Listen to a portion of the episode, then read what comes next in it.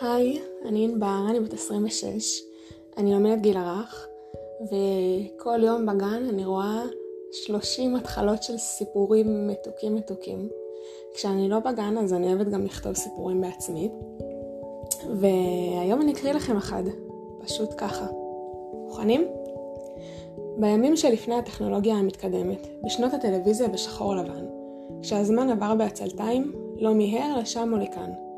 כשהשמש זרחה ושקעה בזמנה האיטי, ולא נותר דבר מלבד לפתור תשבצים. בימים ההם היה יורד לעיר העתיקה, מוחה את הזיעה מעל המצח העייף בממחטה בלויה, מתקדם בקצב מתון וזקן, אל עבר אותו הדוכן הקבוע, בדיוק כפי שנהג לעשות כל שבוע. יוסקי מחייך אליו חיוך של חיכיתי לך, והוא משיב בלחיצת יד של חשבת שאבריז, שניהם יודעים דבר או שניים על החיים, ובכל זאת נרגשים למראה המספרים. הוא ממלא טופס לוטו באמונה שלמה. בוחר כל מספר בפינצטה, ממלא וכולו מלא כוונה. קח את הטופס ואל תשכח לפנק אותו בנשיקה. ואז חוזר באותה הדרך שבה, הישר הביתה לאשתו היקרה. ודאי תכין לו ארוחה מכל הטוב שיש, ומאחורי הסירים והניחוחות תלחש לעצמה. לא חבל לבזבז את כל החסכונות על כזה תחביב חסר מטרה. כבר ניסה להסביר לה מיליון פעמים, בכל הדרכים ובכל המילים. אבל היא עוד מצקצקת בלשון ומרימה גבה. מה יש לומר יקירי? זו הפנסיה שלך. אז הוא מנסה בפעם האחרונה. תגידי לי את אהובה, איפה עוד אפשר לקנות תקווה לשבוע בכזה מחיר מציאה?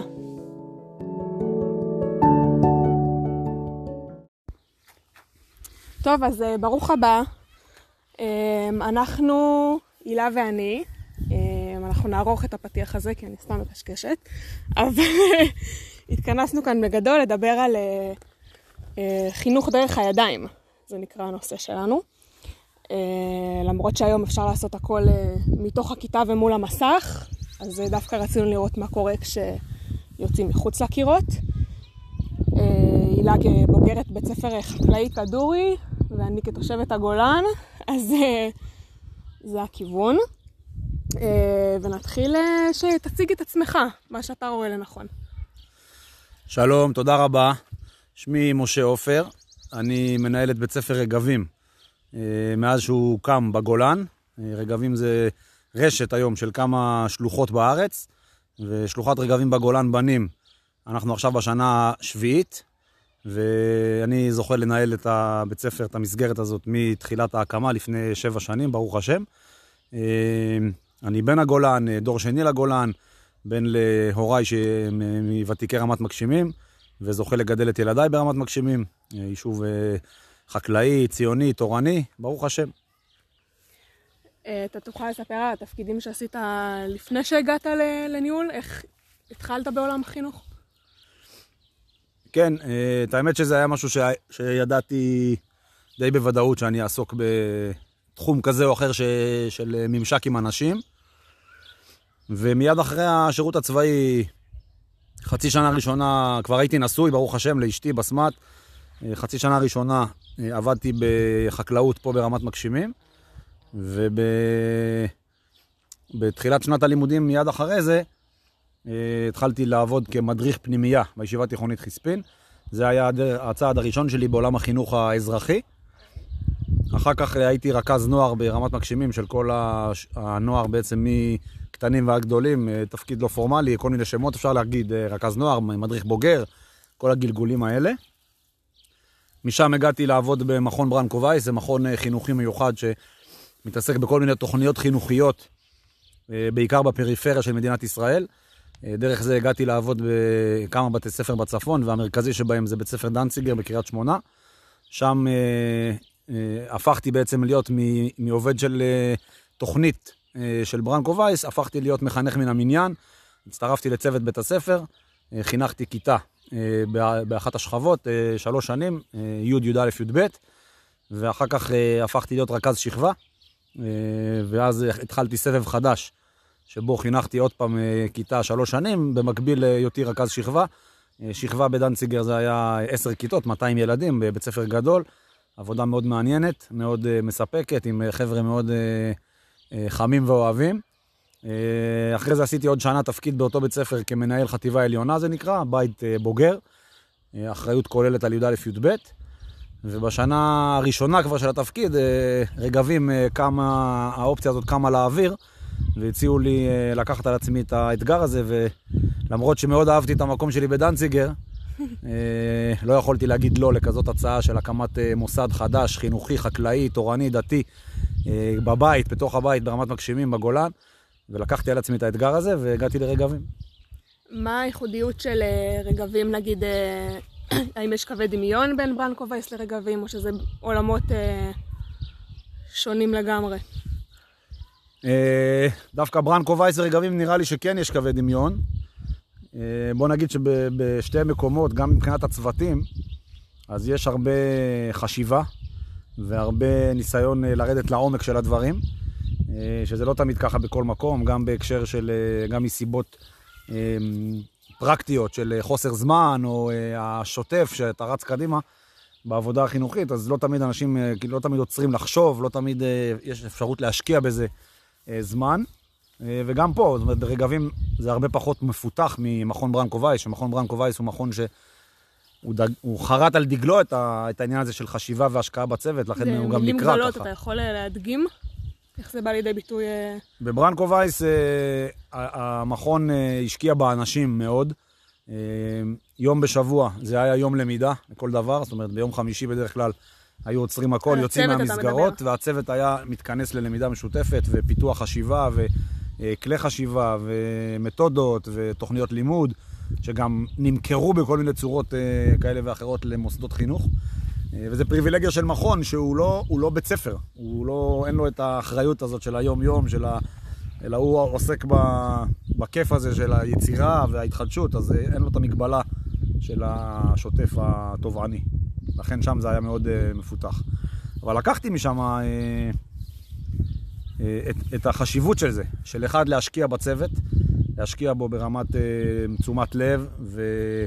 אה, ומפגשים ופרגון ודברים נוספים שיכולים מאוד אה, לעזור, פיתוח, ולא, אה, ולא ללכת בצורה שהיא מאוד אוטומטית עם הצוות, ושזהו, כל אחד עושה את שלו וניפגש מתישהו בסוף שנה. זה מאוד מאוד חשוב בחינוך. לפתח את הצוותים, להשקיע בצוותים, בסוף הדבר הכי מרכזי, המשאב הכי חשוב של ה... של מנהל או של מנהיג חינוך, זה האנשים שאיתו, הצוות שאיתו, המורים, המחנכים, אה, אנשי הצוות שהולכים איתו אה, יד ביד, וחשוב מאוד להשקיע בהם. הם נשארים תמיד. התלמידים, ברור שהם המושא והם העיקר במובן של העשייה שלנו, אבל התלמידים באים והולכים. והצוות אה, נשאר, נשאר לאורך זמן, וצריך להשקיע בו המון. אתה יכול לספר למי שלא מכיר את רגבים בכלל איך נראה סדר יום אצלכם? או באופן כללי על הבית ספר? כן, רגבים, אה, כמו שאמרתי קודם, זו תוכנית אה, חקלאית ייחודית. אה, מה שמייחד אותה זה באמת חמש שעות העבודה בבוקר שהתלמידים והצוות ביחד עובדים. שלא כמו במקומות אחרים ששומעים את המילה תיכון חקלאי, או, פנימי, או ישיבה חקלאית, או כפר נוער חקלאי. ברגבים מה שמיוחד זה שהתלמידים ואנחנו ביחד, הצוות, אנחנו יוצאים לעבוד בבוקר אצל חקלאים ומשקים במרחב שאנחנו נמצאים בו, במקרה שלנו בגולן, ועובדים שם אה, כפועלים לכל דבר ועניין עם כל המחויבות שיש בדבר הזה. זאת אומרת, זה לא איזושהי, אה, איזשהו פלוקלור כזה של אה, קצת לטעום מהאדמה, קצת לעבוד, קצת להרגיש את הטבע, איזה משק חי כזה או משהו שמנסים, שאולי אנשים יכולים לדמיין, אלא מדובר פה בעבודה שהיא עבודה לשם העבודה, עבודה מתוך מחויבות כ... כפועל שבא לחקלאי, שלוקח אותו, כדי שהוא יעשה לו את העבודה שהוא דורש הכי טוב שאפשר. Uh, הסדר יום שלנו הוא uh, תובעני, מאתגר uh, לכל אחד, במיוחד לנערים בגיל הזה שהם מגיעים אלינו, בוחרים להגיע אלינו, בני 15, כיתה ט' עד י"ב. בחמש ורבע, חמש וחצי בבוקר כבר קמים, ברבע לשש יש תפילת שחרית, אחריה מיד ארוחת בוקר קצרה. ברבע לשבע אנחנו כבר יוצאים לשטחים החקלאיים בקבוצות עבודה מעורבבות גיל. אה, של אה, משהו כמו עשרה בקבוצה. אה, בכל קבוצה יש איש צוות כזה או אחר, מדריך, מחנך, מנהל, כולם יוצאים לעבודה. מה הרעיון מאחורי הערבוב גילאים? הערבוב גילאים הוא תורם המון ל- ללכידות ולגיבוש הקבוצתי בפנימייה, במוסד החינוכי.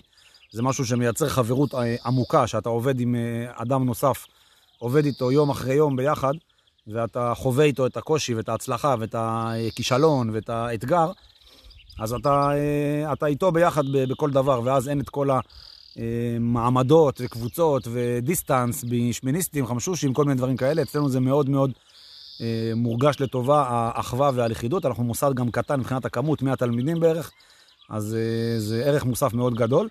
ורווח נוסף מרכזי זה שהגדולים, השביעיסטים, השמיניסטים, הם אה, מדריכים את הקטנים גם, גם בלי מילים. בעצם הצורה שבה הם עובדים, הרצינות, האחריות, המוסר עבודה שהם קונים אה, בשנה, שנתיים הראשונות, וגם בעצם ההדרכה אפילו כן מילולית והכוונה כזאת או אחרת בשטח, שהם עוזרים לקטנים אה, לרכוש את זה ומכוונים אותם ב... בביקורת בונה ובמשוב פשוט וקל. דרך דוגמה אישית. בדוגמה אישית ובאמירות רגועות. וזה שווה הרבה יותר מהערה של מחנך או כל דבר, כשבחור אה, כזה עושה את זה עם, אה, עם חניך צעיר יותר. אמ, סדר יום. אז עשינו סדר יום. אמ, פחות או יותר, דיברנו רק על העבודה כן, החקלאית. רגע, אז, בוא נעשה ככה. כן, דיברת אז על העבודה החקלאית, ולא נגענו במחויבויות שלכם אה, תחת משרד החינוך, איפה נכנס הלימודים.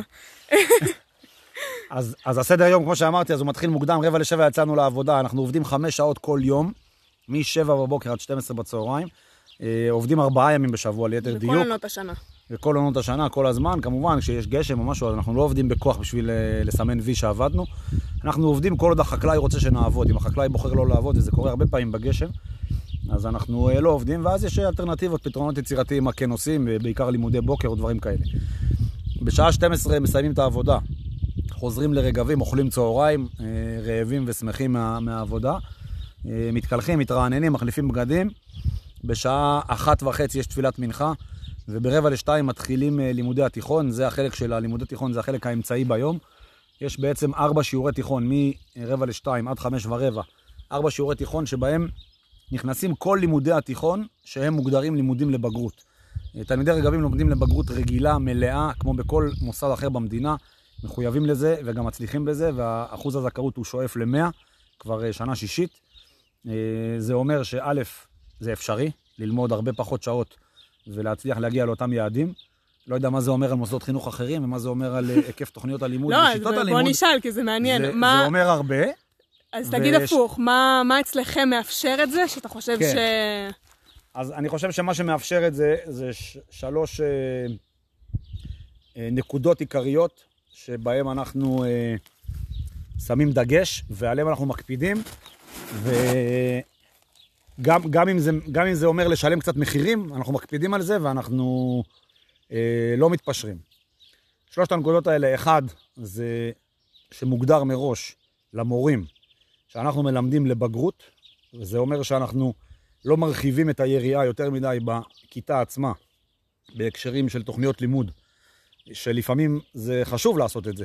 ניקח דוגמה באזרחות, שאני מלמד אזרחות, אז אני יכול להרחיב את הדיבור מאוד על היבטים שקורים אה, רלוונטיים, אקטואליים במדינה סביב המקצוע, אבל אני יודע שאני לא עושה את זה ב-45 דקות שאני מלמד אזרחות. אני אעשה את זה אחרי, לפני, בפנימייה בערב, בדו-שיח, בפעילות מחנך, בעבודה בשטח באופן לא פורמלי. אבל בכיתה ב-45 דקות אני מלמד אזרחות לבגרות לפי מה שאני צריך, לפי החומר ולפי המיקוד. וכדי... זאת אומרת, אתה, אתה לא חושב שזה הולך לאיבוד, זה פשוט קורה לא במסגרת של ה... כן, יכול להיות שבאופן מצומצם יותר ממקומות אחרים, למרות שאני מרשה לעצמי להגיד ש... אה, בוא נגיד שברוב מוסדות החינוך בישראל, היבטי ההעשרה החינוך, הלימודיים, הם קורים בז', ח', ט', י', ואולי גם קודם, וככל שמתקרבים ליעדי הבגרות ולגילאים הגבוהים, הם הולכים ומצטמצמים, וזה הגיוני ונורמלי וזה בסדר, כי היעדים של הבגרות הם חשובים, וכל אדם, כל איש חינוך וכל מורה רוצה בסוף שהתלמידים שלו יצליחו בה. ביעד הזה, ולכן אה, מצמצמים את ההיקפים הלא רלוונטיים נקרא להם, ועדיין אנחנו רואים שאנחנו עושים את זה בצורה מאוד מאוד אה, ממוקדת וקצרה. אני כמורה לאזרחות מגיש את התלמידים שלי לבגרות בחורף י"ב, הם מתחילים ללמוד בספטמבר, הם ניגשים לבגרות בינואר, סמסטר אחד, שעתיים בשבוע, מה שבבית ספר רגיל אחר, כמורה לאזרחות בדנציגר, אז לימדתי שנתיים, י"א, י"ב, ארבע או חמש שעות שבועיות, אה, שנתיים מלאות, והם ניגשו בקיץ. וזה מראה את ההיקפים. ההצלחה היא בסוף אותה הצלחה. גם לתלמידים יש אה, כאילו ממה שמשתמע יותר מחויבות אה, לימודית. אה, כן, ומכיוון שיש מעט שעות, והכל ממוקד, אז תלמיד ברגבים יודע שהוא, שזאת אחריותו, הוא יודע שהוא צריך להיות בשיעור, הוא יודע שהוא צריך ללמוד ולהצליח. אגב, הוא, אם הוא לא יהיה בשיעור, אנחנו לא נוציא אותו מהמיטה בכוח, וברגבים אין צלצולים ואין אה, מישהו שעובר במסדרונות ומכניס את הילדים לכיתה. זה אחריות שלו, האחריות שלו, הוא מפתח אותה בזה שהוא קם לבד בחמש ורבע בבוקר, והוא הולך לישון לבד ב-10 בלילה ולא ב-12, ואין מדריך שמעיר אותו בפנימייה ב-5 וחצי, כי הוא ילד גדול, הוא יודע את זה, הוא בן 15, הוא ילד גדול ומבוגר, אז הוא גם יודע שיש לו בגרות באזרחות או היסטוריה או מתמטיקה. יכול להיות שהוא לא ילמד הכי טוב במשך השנה, אבל בסוף זאת משימה שלו, אנחנו נהיה שם בשביל לעזור לו. הוא יצטרך אה, להביא את עצמו ללמידה.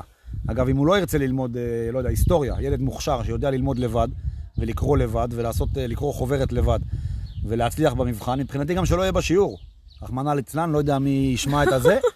בסוף, אם הוא בזמן הזה קורא ספר, אה, לומד תורה, אה, נמצא בפנימייה ועושה ערוגה בחממה שלו, מטייל באופניים, לא יודע מה עושה, אבל הוא בסוף עומד באותם יעדים, אז ברוב המקצועות הערבי מלל, אני לא יודע אם אני אוכל לתרום לו הרבה מעבר למה שהוא יוכל לתרום לעצמו, התלמידים המוכשרים.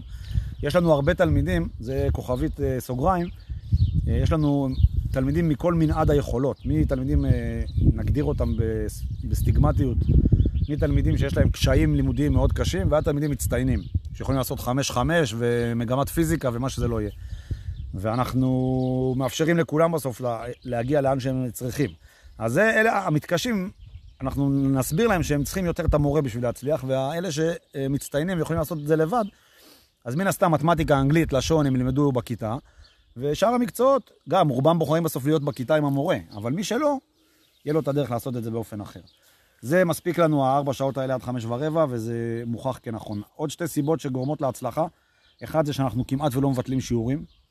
לפני כמה שנים עשו מחקר על סיבת ביטולי שיעורים במדינה, בתיכון בישראל. מה הסיבות הכמותיות של ביטול תיכון? אז הסיבה הראשונה הייתה למרפא הפלא אה, בגרויות חורף, זאת אומרת הבגרויות חורף שמשתרעות מאזור דצמבר עד פברואר, גורמות לזה שהשיעור הרגיל שאין עליו בגרות חורף אלא קיץ מתבטל כדי שהתלמיד יצליח בבגרות חורף. ואז נהיה איזה מין כזה דבר מוזר. הסיבה השנייה הייתה אה, היעדרויות מורים, והסיבה השלישית הייתה פעילויות חברתיות. אז אצלנו אין את הדברים האלה, זאת אומרת, הצורת עבודה היא כזאת שהיא א', פעילות חברתית אנחנו עושים והרבה, אבל לא על חשבון הארבע שעות האלה. הפעילות החברתית במרכאות הסטנדרטית קורית בבוקר בעבודה בחוץ בשדה. הפעילויות החינוכיות החברתיות הרגילות של טיולים וכאלה דברים קורות במינונים הבריאים הנכונים בסופי שבוע, תחילת שבוע, ואין אצלנו בזבוזי זמן וביטולי שיעורים סתם. למשל, אני לא אומר את זה בביקורת, אבל כנתון, אה, הצגת אה, פרויקט אה, מחזור כזה או מחזור אחר, הכתרה שנמשכת איזה חודש הכנות, כל הדברים האלה אין ברגבים. גם כי אנחנו לא אוהבים את המריחות האלה וגם כי אין לנו זמן. אז, אז, ואז יש 0, 0 אחוז כמעט של ביטולי שיעורים. הדבר האחרון, והוא מאוד חשוב, של ההצלחה, זה היכולת אה, לפצל כיתה שהיא מראש לא גדולה בכמות שלה, בין 20 תלמידים ל-25 תלמידים, גג בכיתה, לפצל אותה ל-2 עד 3 קבוצות במקצועות הנדרשים, באנגלית, מתמטיקה וגם לשון. יש לנו את המשאבים הנדרשים בשביל לאפשר להקבצות. ואז הקבצה של כיתה שהיא 25, הקבצה של מתמטיקה 4 או 5 או 3, היא הופכת להיות שמונה, תשעה תלמידים, ואפילו לפעמים פחות, וזה יכולת אה, אופטימלית של מורה להגיע לתלמיד וללמד אותו, ולא 40 ילד בכיתה שאתה בקושי מגיע לחלשים והם הולכים לאיבוד. אה, וזה מוכח כנתון שמאוד מאוד עוזר לעמוד ביעדים, למרות מספר השעות המצומצם שאנחנו לומדים. אז uh, כשאתה מראיין תלמיד בעצם שמגיע, אתה כן מסתכל על איזה, על, כאילו אתה רואה אותו כפוטנציאל שכל אחד יכול להצליח לעמוד במסגרת הזאת, או שיש משהו שאתה כן צריך לחפש uh, באופי, או ב... לא יודעת, כן מסתכלים על הפן הלימודי עד, עד היום מה היה אצלו. כן, אנחנו מוסד ממיין, זה יתרון, חיסרון, או ביקורת, לא משנה מה, אפשר להגיד על זה הרבה דברים. אה, יש לנו כיתה בשכבה ולפעמים שתי כיתות בשכבה, אבל אמרתי עוד פעם, הן קטנות. ברוך השם הביקוש מאוד גדול, מגיעים אלינו בין 100, 100 ל-150 תלמידים כל שנה לבדוק. ואנחנו יכולים לקבל כל פעם רק 20, 25, 30, אם נפתח שתי כיתות, 35. וזה אומר שאנחנו צריכים להגיד לא להרבה תלמידים חמודים ומתאימים בסוף כיתה ח' שמגיעים ובאמת לא, אין, אין בהם שום דבר לא בסדר, אבל אין בסוף מקום לכולם. כמו שהזכרתי קודם, יש עוד מוסדות רגבים, אז אנחנו גם עושים בינינו לבין עצמנו איזושהי, איזשהו שיתוף פעולה והחלפת מידע. אה, ויש גם תלמידים שבסוף לא יתאימו. הבדיקה שלנו היא כוללת ראיון אישי, היא כוללת איזושהי חוות דעת של מחנכים ממליצים מהעבר כדי להבין האם הנער הוא בעיקר, יש לו בגיל 14-15, סוף כיתה ח', יכולת בגרות ועצמאות, שהיא הדבר המרכזי שנדרש ברגבים, אחריות שהיא מעבר לנורמה ולממוצע הרגיל, נגיד את זה, לנערים בגיל הזה. איך ו... זה בא לידי ביטוי בגילאים האלה? ובודקים גם, גם ההקשר של יכולת לימודית בסיסית. זאת אומרת, אם תלמיד, אני בודק אצלו שני דברים, אחד זה המוטיבציה והרצון ללמוד, ושתיים זה היכולת הבסיסית להצליח. כלומר, לצערנו יש גם כאלה שמגיעים בכיתה ח' אפילו עם אה, פערים מאוד גדולים ברמת קריאה, כתיבה, דברים שאי אפשר ברגבים להדביק את הפער כי אין זמן. יש מוסדות אחרים שלומדים מהבוקר ויש uh, uh, תמיכה ויש uh, סבלנות ויש uh, זמן, אז יכולים לעזור להם. אבל אצלנו עסוקים בדברים אחרים ולכן הם עוד פעם יחוו תסכול וחוסר הצלחה, אז זה פחות המקום שלהם אצלנו. לבדוק uh, אחריות, בגרות, אז זה גם, זה בהרבה מאוד של uh, ראיון אישי ולראות uh, את הילד באיזשהו יום שהוא מגיע אלינו. אה, מהבוקר עד אחר הצהריים וכמה תחנות שאנחנו עושים בדינמיקה קבוצתית, בראיון אישי, במפגש אה, איטי עם המנהל של שלושה ארבעה בסוג של איזה חברותה. ואחרי זה אנחנו יושבים בצוות ומנתחים את מה שראינו ומתקשרים למי שמכיר את הילד הזה טוב. ואנחנו גם לפעמים טועים, אבל זה נותן לנו איזושהי חוות דעת מסוימת. אה, ואני רואה שעם השנים אנחנו יותר, יותר מדייקים, יותר צודקים במי שאנחנו חושבים שהוא מתאים, ויש לנו פחות נשירה ופחות אה, חוסר התאמה שאנחנו מגלים אה, עם הזמן. איזה שאלה נגיד אתה יכול לשאול בריאיון שהיא נותנת לך אינדיקציה לתכונות כאלה? למשל, אה, שאלה שעולה מאוד חזק, בלי קשר לקורונה, ובקורונה היא מאוד התחדדה, זה מה אתה עושה בזמן הפנוי שלך? איך אתה מנהל אותו? אז נגיד, לא צריך קורונה בשביל זה, כי יש גם חופשות מאוד ארוכות. אז ילד, אתה שואל אותו מה הוא עושה בחופשה הגדולה בקיץ בין כיתה ז' לח'. מגיעים אלינו באזור ינואר של כיתה ח', אז מה עשית בקיץ? הוא ידע לקום בבוקר מוקדם, הוא ניהל את עצמו, הוא עבד, הוא טייל עם חברים, הוא, הוא נמרח, הוא היה רק בבית סגור ב... לא יודע, מול המחשב. וכל מיני היבטים של שאלות שקשורות ב... במרחב של היכולת שלו להיות אדם עצמאי. ואז אתה מגלה גם, כל אדם שיוצא לפנימייה בגיל כזה צעיר זה, זה חתיכת שינוי וזה צריך אחריות, אבל על אחת כמה וכמה ברגבים שבאמת זה, זה גם לצאת לפנימייה, גם... Uh, לקום מאוד מוקדם בבוקר, גם להתמודד עם האינטנסיביות המנטלית והפיזית של עבודה חקלאית קשה. זה הרבה מאוד שינויים ביחד, שלילד בן 14 זה מאוד מוקדם. ו... ואנחנו מנסים לבדוק את זה דרך שאלות כאלה, וגם את זה אנחנו שואלים את המבוגרים שמכירים את הילד הזה. אנחנו גם אומרים את זה להורים, זאת אומרת, ההורים שמגיעים בימי אה, ראיונות, אני אומר בחצי בדיחה, אבל זה, אבל זה ככה, אני משתדל להפחיד אותם אה, על מה זה רגבים, ו... ולהגיד להם ש...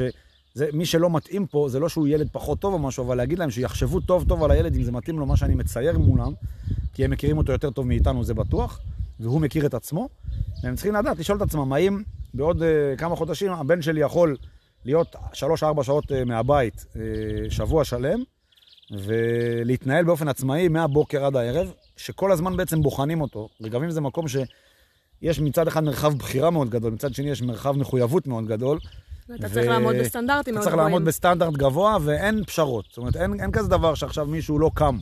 אין כזה דבר שמישהו עכשיו לא מגיע לרכב בזמן ועולה להסעה. זה לא, זה לא קייטנה, זה לא טיול שנתי, זה לא בחירה, כאילו אין כזה דבר, וזה ממש ברמת אה, סוג של משטר, הייתי אומר אפילו, בבוקר. המרחב של אחר הצהריים הוא הרבה יותר מאוברר ומשוחרר, והמרחבים בגולן עושים הרבה טוב, אבל החלק של העבודה בבוקר הוא מאוד מאוד אה, אה, תובעני.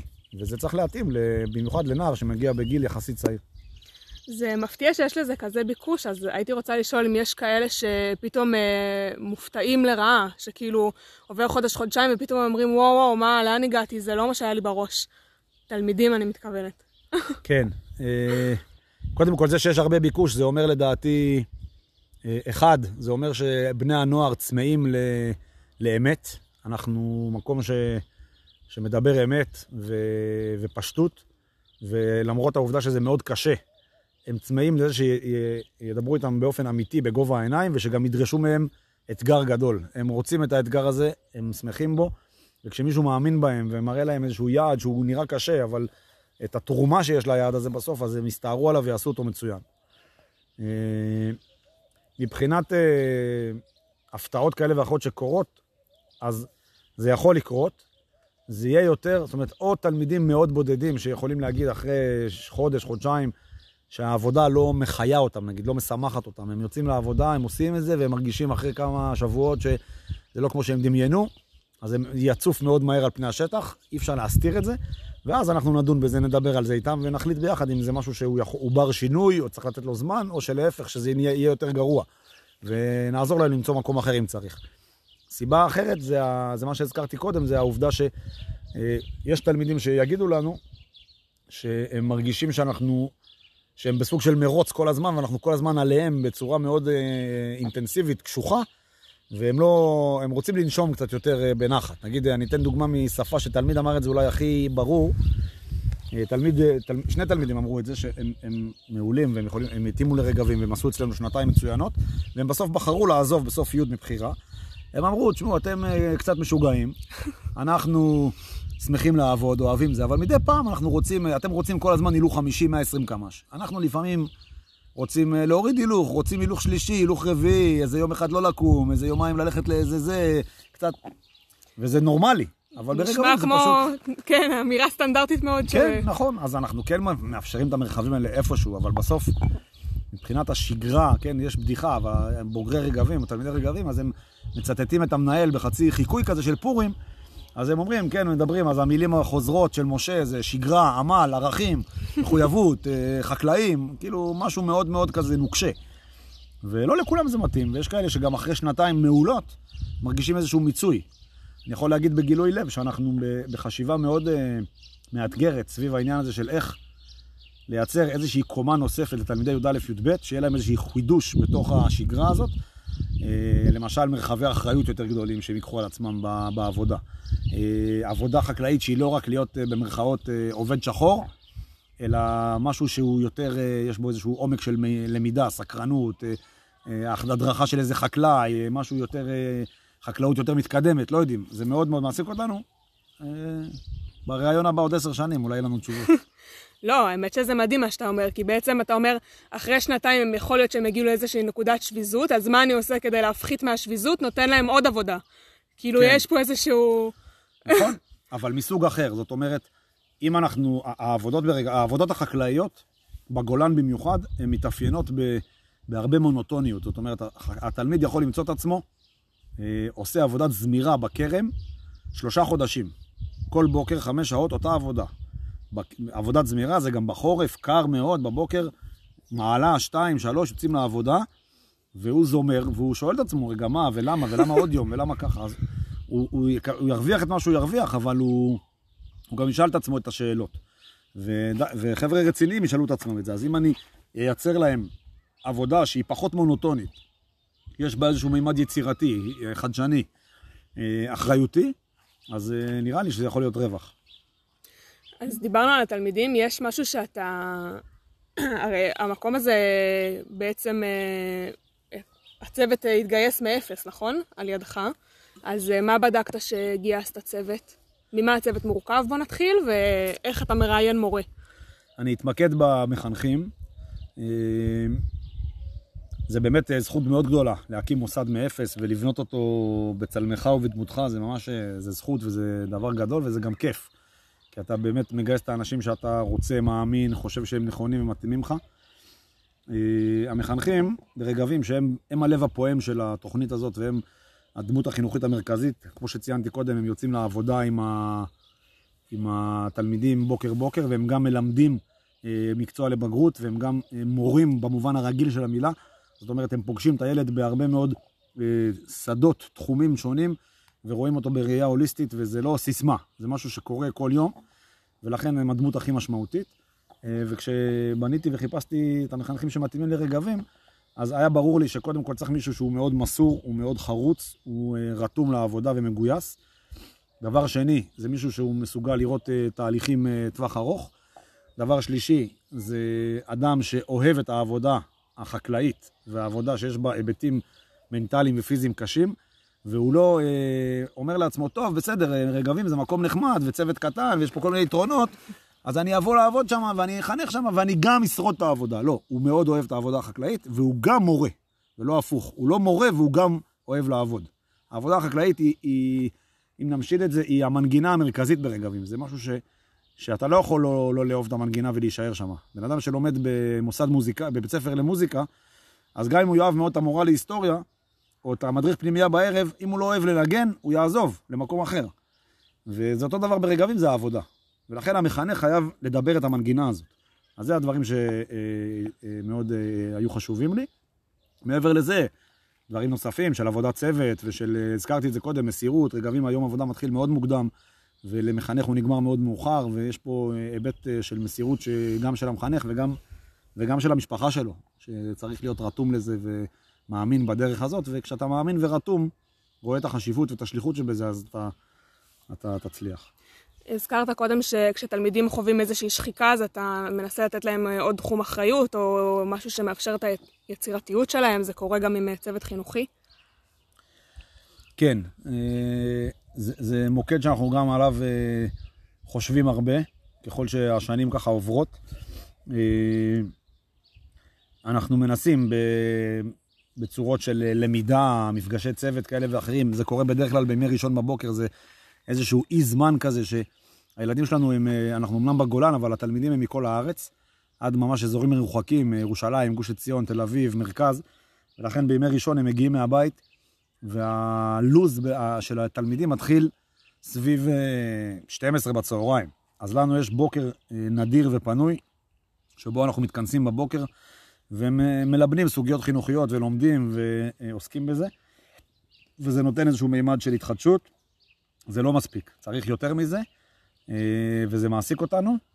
אה, היום בעמותה שאנחנו עומדים בה, ברוח הגולן, היא עמותת גג הבעלות של, גם של רגבים, אז יש גם שם אה, תפקידי מפתח של אנשים שנותנים איזשהו מרחב למידה או חשיבה שקשור בהתחדשות והתפתחות של צוות, אז אני מקווה שנצליח גם משם להיעזר בהם, לרומם את זה לעוד קומה. ואחת התשובות זה גם אה, שלפעמים צריך לעצור, לעשות חשיבה, לרענן, להחליף כיתה, אה, לצאת לשבתון, מה שמורה יכול לעשות, אה, המנהל שמדבר עכשיו יעשה את זה בקרוב. זה משהו שכן חשוב בשביל ההתחדשות וההתמלאות של בן אדם. וכן, אני אומר, מצד שני, ברגבים יש איזושהי זכות מאוד מיוחדת שאי אפשר להסביר אותה במילים, אבל עם כל זה שזה מאוד אינטנסיבי, יש בכל בוקר ובכל יום איזשהו קסם מיוחד שאתה חוזר אחרי חמש שעות עבודה קשה מאוד, אתה מחוייך ומסופק ומתמלא. אה, אני חושב הרבה יותר מאשר אם היית עושה את הארבע שעות האלה בכיתה. ואני יכול להגיד על עצמי כמנהל, שהרבה פעמים יוצא שאני מתחפף במרכאות מהעבודה האמיתית בשטח למשרד, ו... ואתה מרגיש שונה ב-12 וחצי בצהריים, שהחבר'ה חוזרים מהעבודה אה, שמחים, מבוצבצים ומסופקים, ואתה מגיע מהמשרד ל... ל... לאכול איתם, כן, אז הם יגידו לך, אה, היום אתה לא עבדת. כאילו, עבודה במשרד זה לא נחשב באמת עבודה. וכשאתה חוזר מהשדה וכואב לך קצת הגב, יש לך קצת אה, יבלות בידיים, והתכופפת הרבה, ו- וכל מיני כאלה דברים, ואתה מזיע, אז אתה יותר עייף, אבל אתה הרבה יותר מסופק והרבה יותר מלא, ו- ולפעמים זה מה שנותן את הכוח ל- ליום הבא.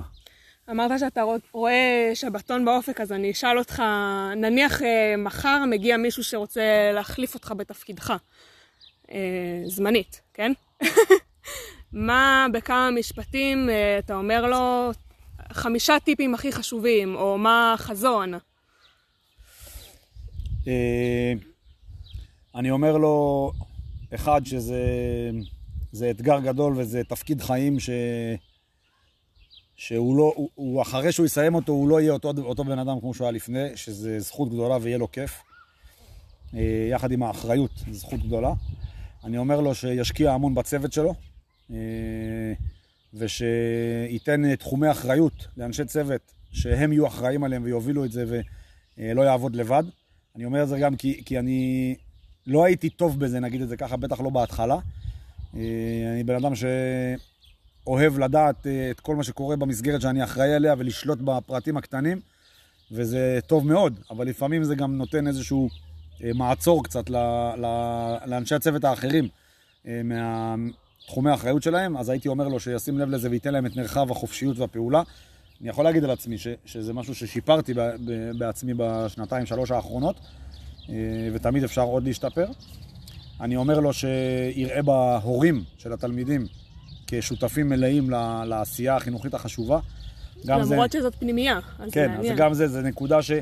אני אומר, זה לא שהם מתחנכים אצלי, וזה לא שאני פועל על פי הגחמות שלהם, אני אומר, אני לא אה, מתרגש מאיזושהי ביקורת שהורה יעביר לי לכאן או לכאן, אבל מצד שני, אני גם לא, אני גם לא מפחד, אה, כמו שאולי בהתחלה קצת, מכל אמירה של איזשהו הורה שיאמר, להפך, מצאתי את עצמי בקורונה במיוחד, אה, מתייעץ איתם הרבה פעמים, באימייל כזה או אחר, באיך נכון נראה לכם לעשות כך או אחרת, ואיך אתם מרגישים את הבנים, ומה הדופק שאתם רואים מהם ושומעים מהם בבית.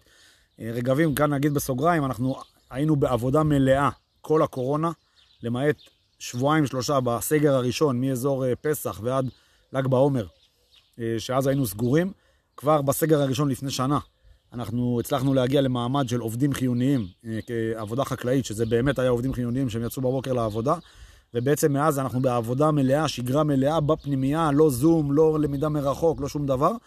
כן, היו פעמים שבהם, כדי לשמור על קפסולות ועל הכללים, אז הייתה שכבה שהייתה כל פעם בבית, באוויר או משהו כזה לכמה שבועות, אבל ככלל הם היו אה, איתנו פנים אל פנים, וזה זכות ורווח אדיר. אה, וגם עצם העובדה שנער בן 16 שומע שהוא עובד חיוני, וזה כאילו חצי בדיחה, אבל זה באמת ככה, אז הוא, הוא, זה עושה לו משהו ל, ל, לתחושת האני והסיפוק שלו. אה, ובקורונה למדתי ש, שלשתף את ההורים ולקבל מהם איזושהי אמירה, עצה, אה, למידה מניסיון, זה גם עוד יתרון גדול, אז גם את זה אני הייתי ממליץ לו. אני אומר לו שיעשה שימוש וניצול במובן החיובי של המילה אה, את העובדה שאנחנו אה, רשת עם עוד ארבע שלוחות רגבים בארץ, אה, בנים, בטירת צבי, במצפה דני במעלה מכמש בבנימין, ובבני נצרים בדרום הרחוק, ורגבים בנות ברמת מגשימים. אנחנו היום רגבים בגולן, אנחנו בנטור, ועוד מסגרות שנקראות אדם ואדמה, שזה מסגרות דומות לרגבים שיש בהם אוכלוסייה דתית וחילונית מעורבת, לעשות שימוש וחשיבה משותפת עם הצוותים של המוסדות האלה. אנחנו עושים את זה על אש קטנה, בקורונה זה ודאי שזה עוד ירד אפילו, אבל יש לכל אחד מהצוותים, המנהלים, ראשי המוסדות האלה וגם לצוותים עצמם, מה לתרום לחשיבה וללמידה, במיוחד של מנהל חדש שנכנס לתפקיד כזה. אה, אמרת שאתה חושב שמי שנכנס ויוצא מהתפקיד הזה לא, לא נשאר אותו אדם. אתה חושב שגם אה, תלמיד שלך יעיד על עצמו את אותו הדבר? אחרי... אה, בסיום התיכון? כן, זה נשמע מאוד כזה, לא יודע, אה, פומפוזי, או לא יודע, אין לי מילה אחרת להגיד את זה, אבל התשובה היא כן, ו... ואנחנו רואים את זה, ממש רואים את זה ושומעים את זה באוזניים שלנו, בתהליכי הסיום של כיתה י"ב, שנערים מעידים על עצמם, אה, ממש במילים, באמירות, במשפטים, במעגלי שיתוף, שיח שיתוף, אם זה בשבת סיום עם ההורים, ואם זה ב... אה, ערב סיום כזה או אחר שלהם לבד עם עצמם, בפתיחות ובכנות, ואם זה ב... אה, אה, לכתוב בספר מחזור או בכל דבר אחר שהם כותבים ומעלים על הכתב, ומעידים על עצמם שרגבים שינתה בהם המון, עשתה להם שינוי בחיים, בדפוסי חשיבה, במידות שהם קנו לכל החיים, בדברים ששינו אצלם ברמת סדר יום.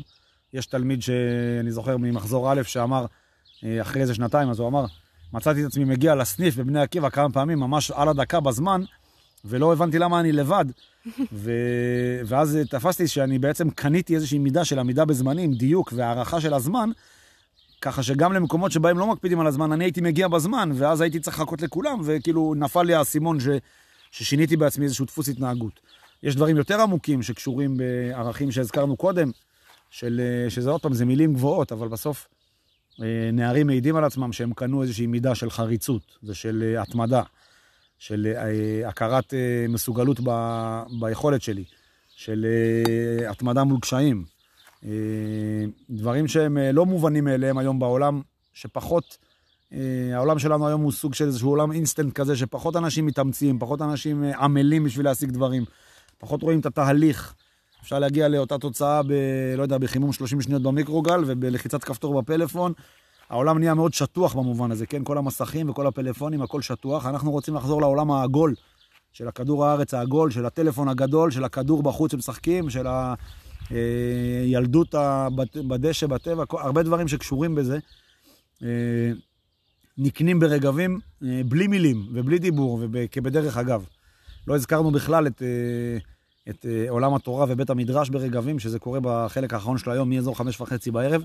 אנחנו עושים את זה בכוונה, בצורה שהיא בחירה מלאה של התלמיד. אף אחד לא מחויב לבוא ללמוד תורה לשמה.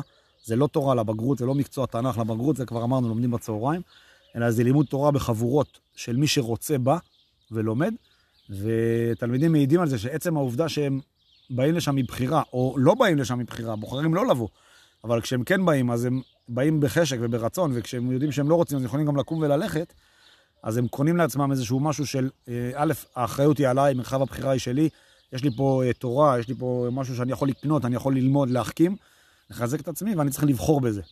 אה, או לא לבחור בזה, וזו אחריות שלי. וזה אה, נותן להם גם אפשרות של... סליחה, זה חסך את המצב שבו קורה לפעמים שבגלל ההכרח שאנחנו מכריחים את התלמידים שלנו במוסדות חינוך מסוימים ל, ללמוד מתוך כפייה, אז נוצר ריחוק מהלימוד ומאהבת הלימוד, ולפעמים אפילו, לצערנו, ריחוק מהתורה ואהבת התורה. זה מוכר מאוד מעולם הגמרא וגם מעולמות אחרים. אז גם אצלנו זה לא הפך להיות 100% הצלחה. אבל יש אה, תלמידים שיעידו על עצמם שבזכות זה הם אה, פתחו לעצמם את האפשרות בסוף י"ב לגשת למסגרות המשך, מכינה, ישיבה וכולי, ולנסות ולהיכנס לעומק התורה וללמוד אותה מתוך בחירה ורצון, ולא בגלל שמישהו מכריח אותם וכופה עליהם.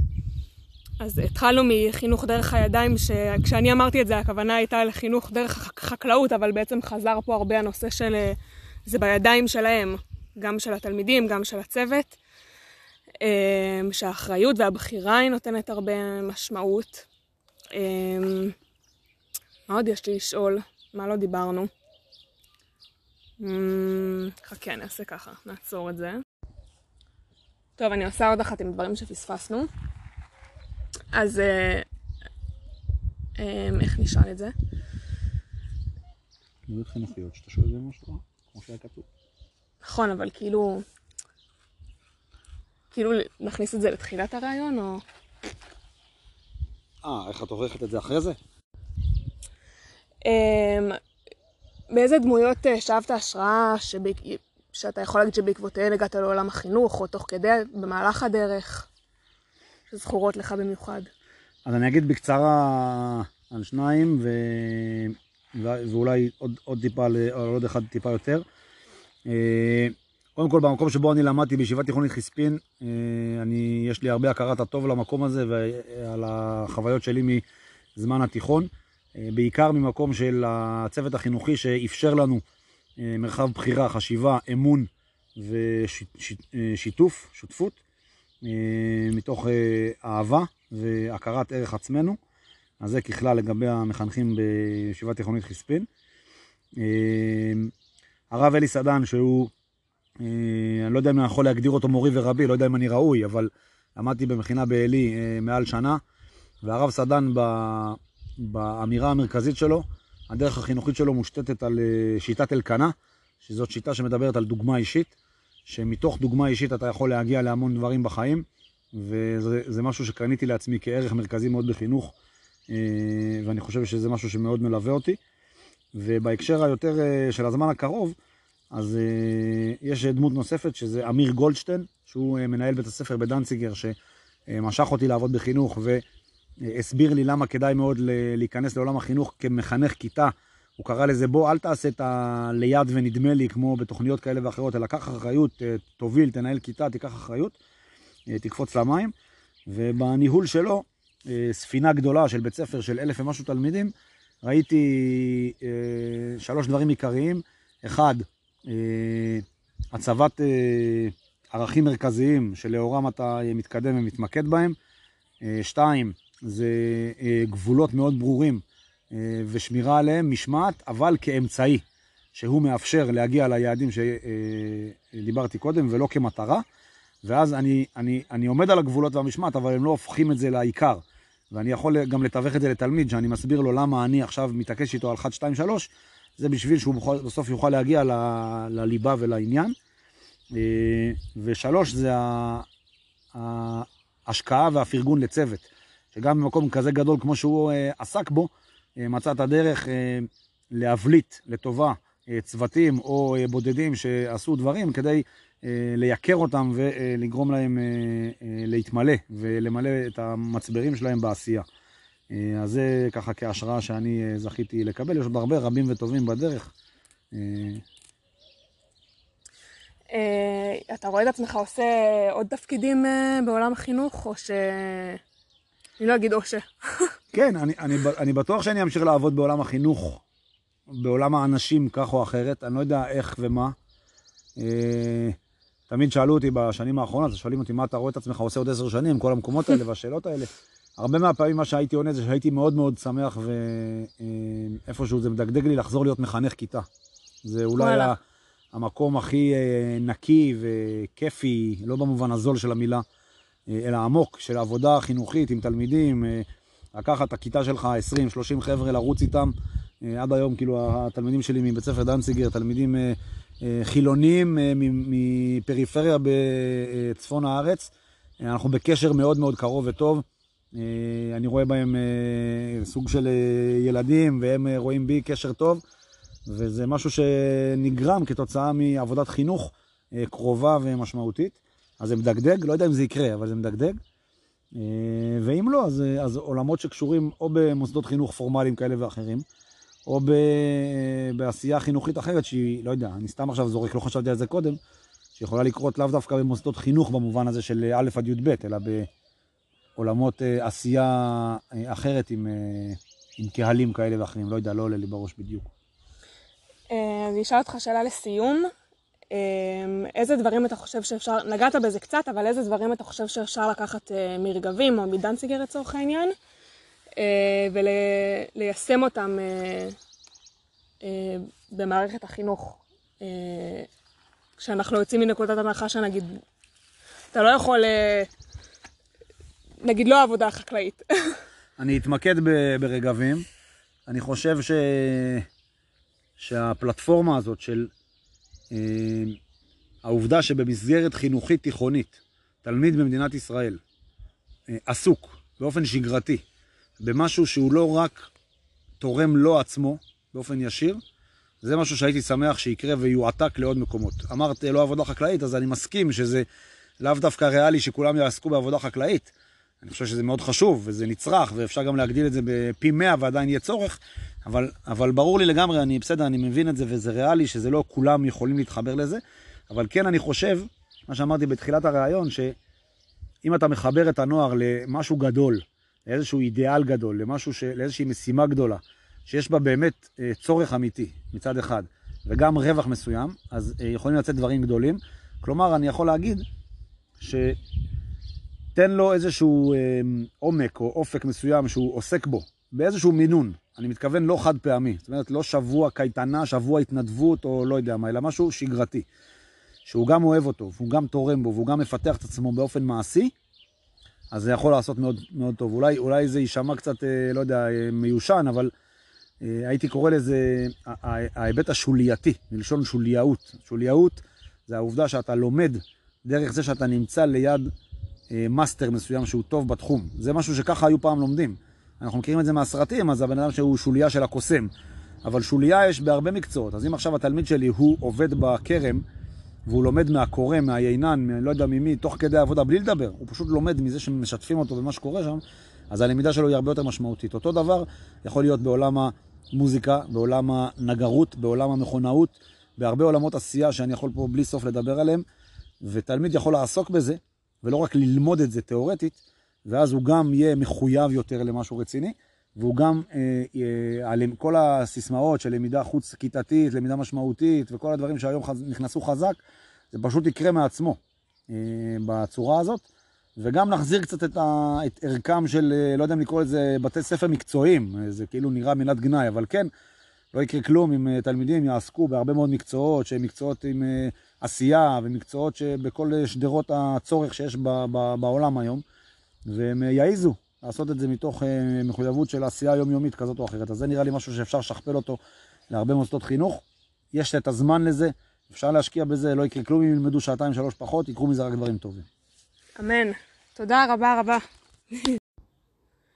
ברוכים הבאים לפודקאסט הראשון שלנו. שלי ענבר ושל הילה. אנחנו רוצות לדבר היום על חינוך מזווית קצת אחרת, דווקא בעידן כל כך טכנולוגי שבו אפשר לעשות הכל בתוך החדר ומול המסך. בחרנו לדבר על החינוך מנקודת מבט קצת אחרת. אה, ולהסתכל מה קורה כשלוקחים את החינוך מחוץ לקירות הכיתה. אה, ומי מתאים יותר מהאורח שלנו היום לספר לנו על ה... בדיוק על העניין הזה. אז אה, אורח, אתה רוצה להציג את עצמך?